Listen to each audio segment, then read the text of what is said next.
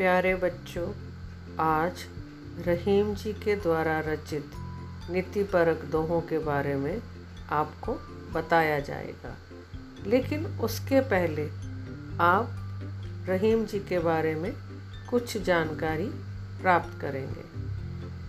भक्तिकालीन काव्य धारा के प्रसिद्ध कवि रहीम अकबर के दरबार के नवरत्नों में से एक थे।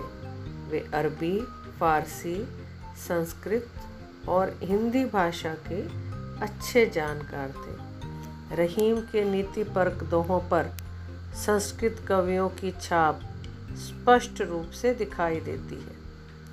वे मध्ययुगीन दरबारी संस्कृति के पोषक कवि थे, इसलिए नीति, भक्ति और श्रृंगार ही उनकी रचनाओं के प्रमुख विषय रहे हैं।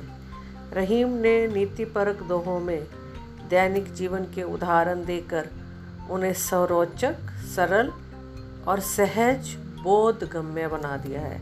हिंदी में रहीमदास जी को ब्रज भाषा और अवधि भाषा पर समान रूप से अधिकार प्राप्त था। इसलिए उन्होंने इन दोनों भाषाओं का प्रभावशाली ढंग से प्रयोग किया गया है। इस पाठ में रहीम जी द्वारा रचित नीति परक ग्यारह नीति परक दोहों का संकलन किया गया है। ये दोहे जहाँ एक और शुद्ध आचरण और उत्तम व्यवहार की शिक्षा देते हैं, वहीं दूसरी ओर जीवन को सुखपूर्वक जीने के लिए उच्च उचित दिशा निर्देश भी देते हैं। उन्होंने अपने पहले दोहे के माध्यम से प्रेम संबंधों को कभी ना तोड़ने की प्रेरणा दी है। दूसरे दोहे में उन्होंने अपने मन की पीड़ा को मन में ही छिपा कर रखने की प्रेरणा दी है। तीसरे दोहे में बताया गया है कि एक परमात्मा का ध्यान करने से अन्य सब कार्य भी पूर्ण रूप से संपन्न हो जाते हैं।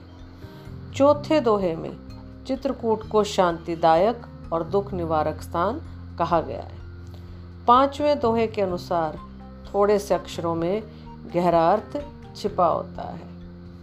छठे दोहे में, जिसकी जहाँ प्यास बुझती है, वही उसके लिए सागर के समान होता है।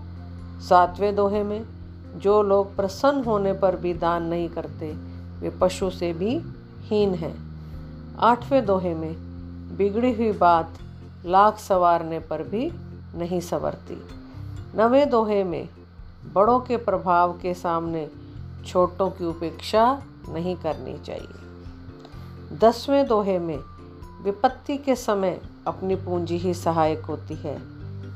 ग्यारहवें दोहे में पानी, चमक और सम्मान इन तीनों का जीवन में महत्व सर्वोपरि है।